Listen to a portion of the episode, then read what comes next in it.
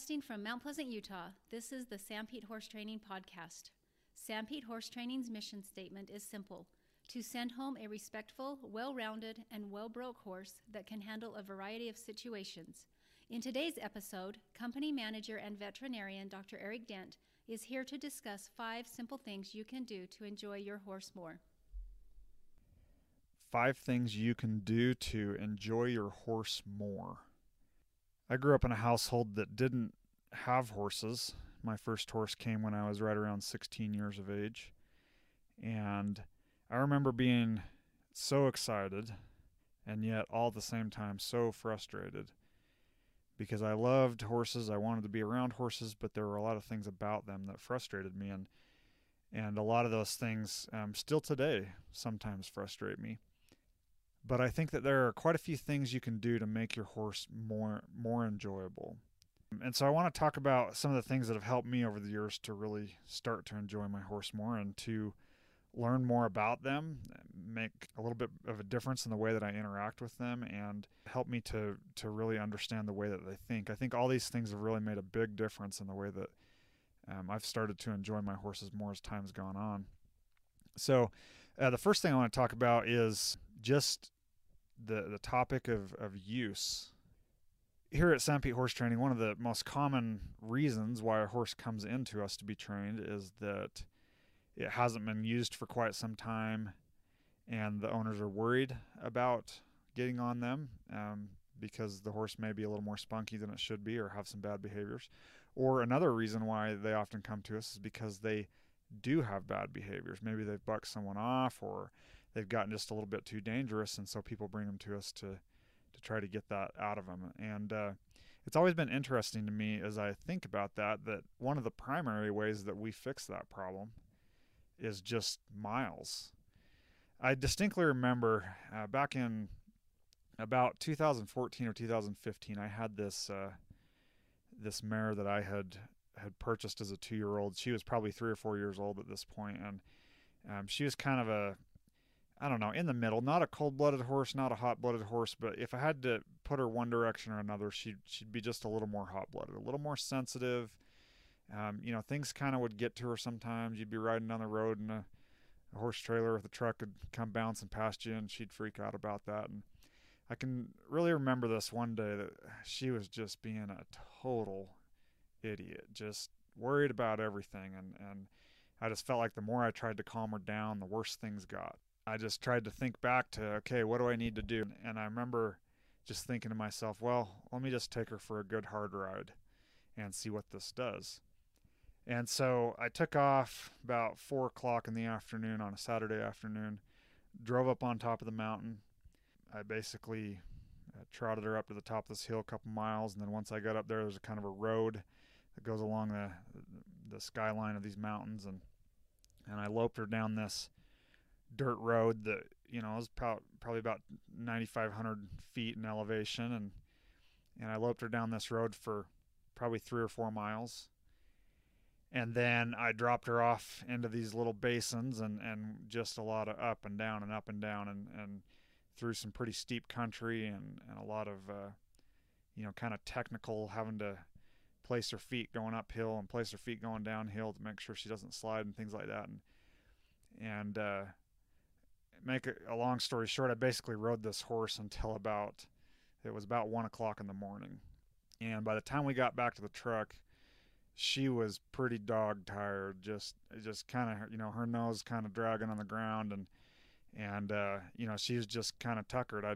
I even though it wasn't a real long ride as far as the number of hours went, it was it was a lot of really hard work, a lot of loping, a lot of downhill, a lot of uphill, a lot of really steep country just a lot of stuff kind of intermixed in there. And so by the time we got back to the truck, it, you know, she was pretty tired. And I'll never forget what that did in that horse's mind. It just made her a different horse for about a month or so. She just, the spookiness was kind of gone and she was a lot more respectful and she just, she just was a lot more fun, fun to ride.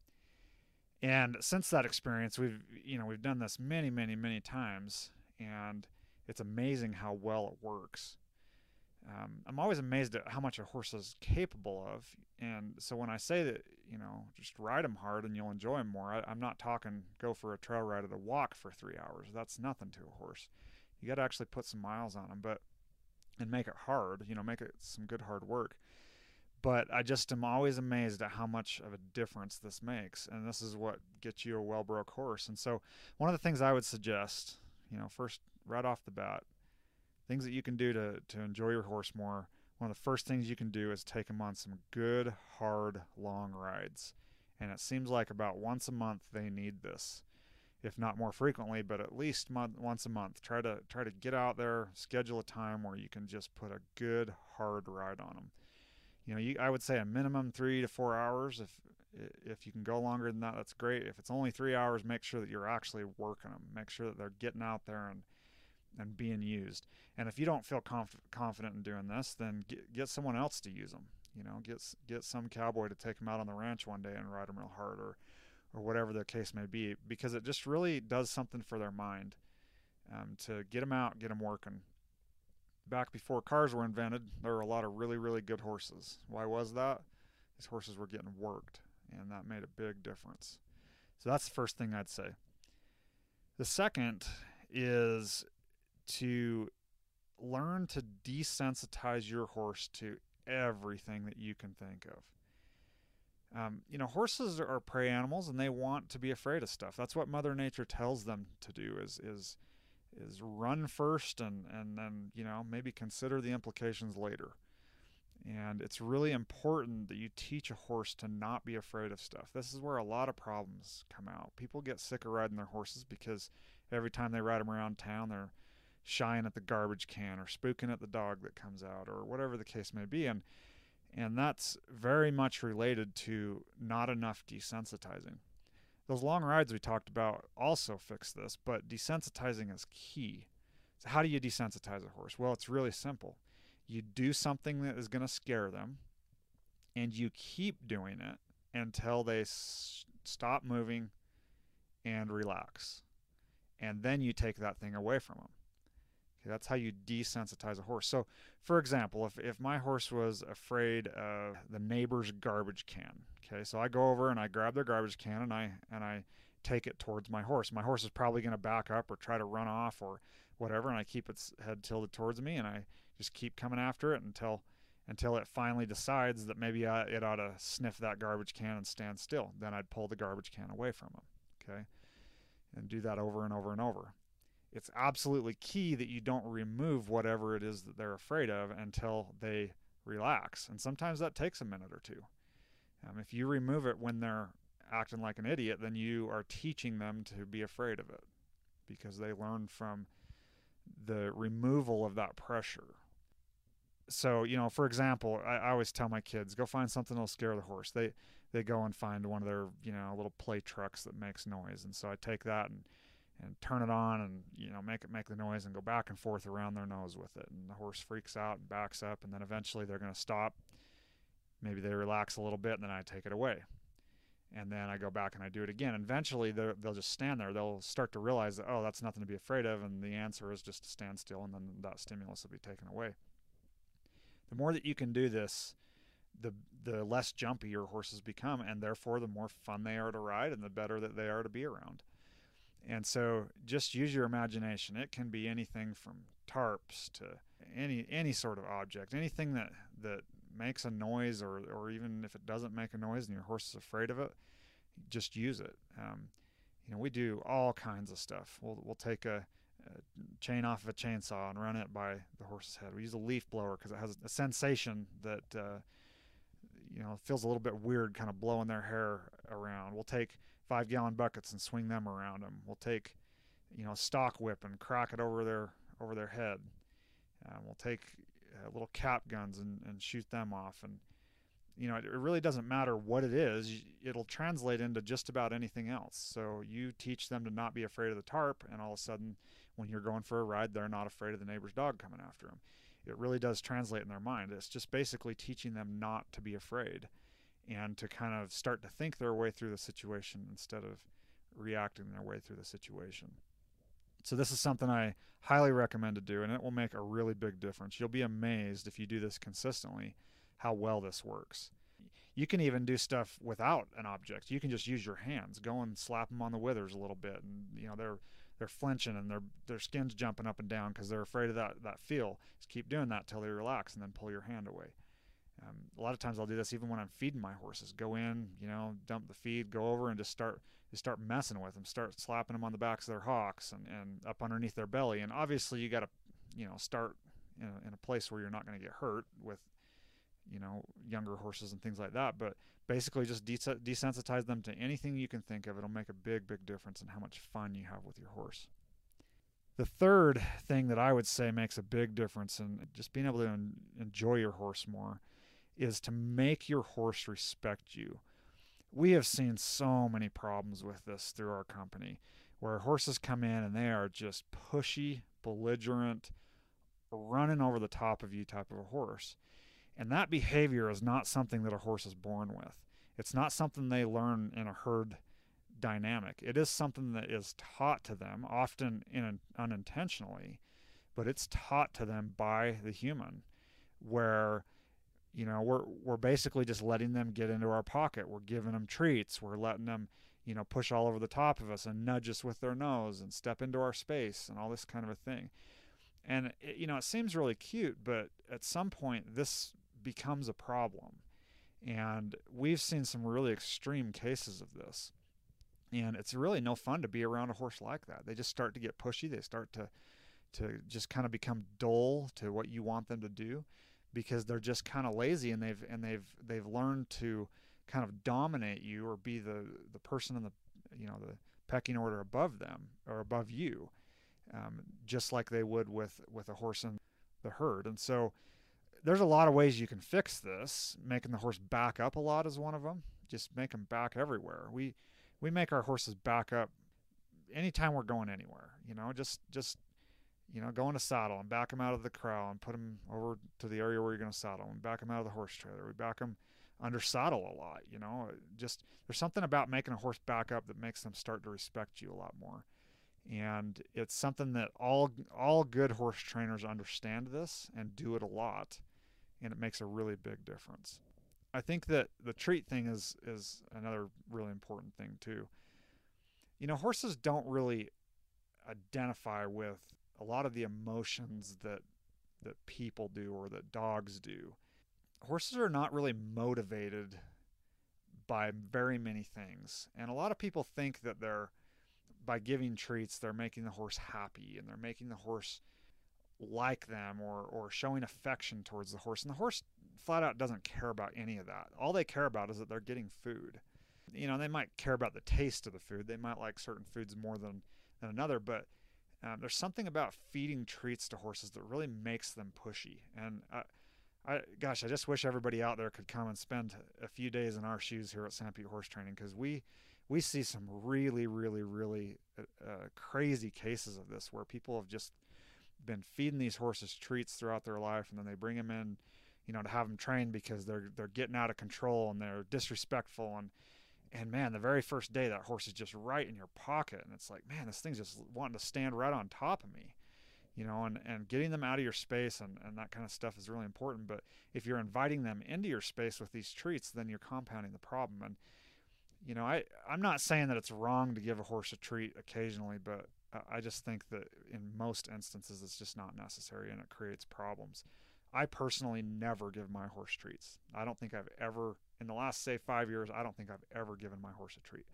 If they're losing weight because I'm training them hard or riding them hard, I'll give them some grain, but I'm not around when they're eating it. I'll hand it to them and then I leave because I don't want them to associate that with with them pushing on top of me. So be very careful about this.